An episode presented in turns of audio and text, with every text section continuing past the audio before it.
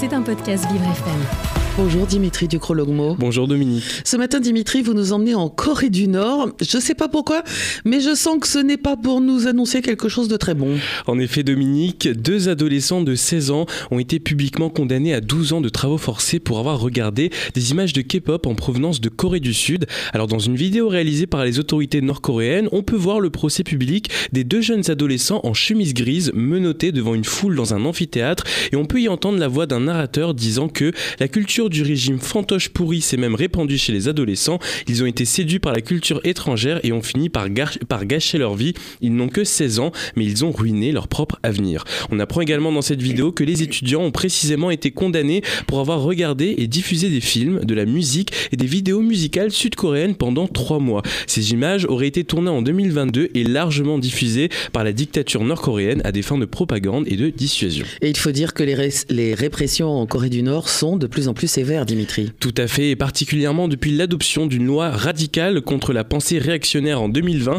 qui réprime les personnes surprises à consommer ou à partager des éléments de la musique ou des films en provenance de Séoul. D'ailleurs, le simple fait d'imiter la manière de parler des Sud-Coréens aurait été à l'origine de certaines condamnations à des travaux forcés.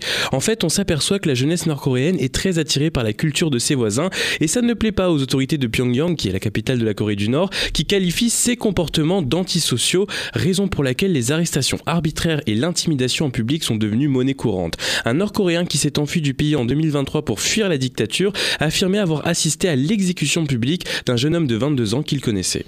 Et pour encore plus bafouer les droits de l'homme, on doit prendre en compte des conditions de détention atroces. Des témoignages recueillis ces dernières années racontent que les prisonniers seraient fréquemment torturés ou soumis à d'autres traitements inhumains, travaillant plus de 10 heures par jour en étant très peu nourris et n'auraient accès à aucun soin médical. Ils seraient d'ailleurs nombreux à mourir dans, dans ces camps, mais le pire c'est que plusieurs personnes sont détenues sans avoir été reconnues coupables d'un crime, mais pour pallier les crimes commis par leur famille ou parce qu'ils sont considérés comme une menace. Et il faut ajouter à ça que les tensions entre la Corée du Nord et la Corée du Sud sont au plus haut niveau, Dimitri. Effectivement, il y a deux semaines, Kim Jong-un a déclaré que la Corée du Sud était le principal ennemi de son pays et qu'il n'hésiterait pas à menacer de déclarer la guerre si son voisin empiète sur son territoire, ne serait-ce que de 0,0 0,01 mm, je cite. Hein. Et la semaine dernière, la Corée du Nord a tiré plusieurs missiles de croisière en direction de la mer Jaune.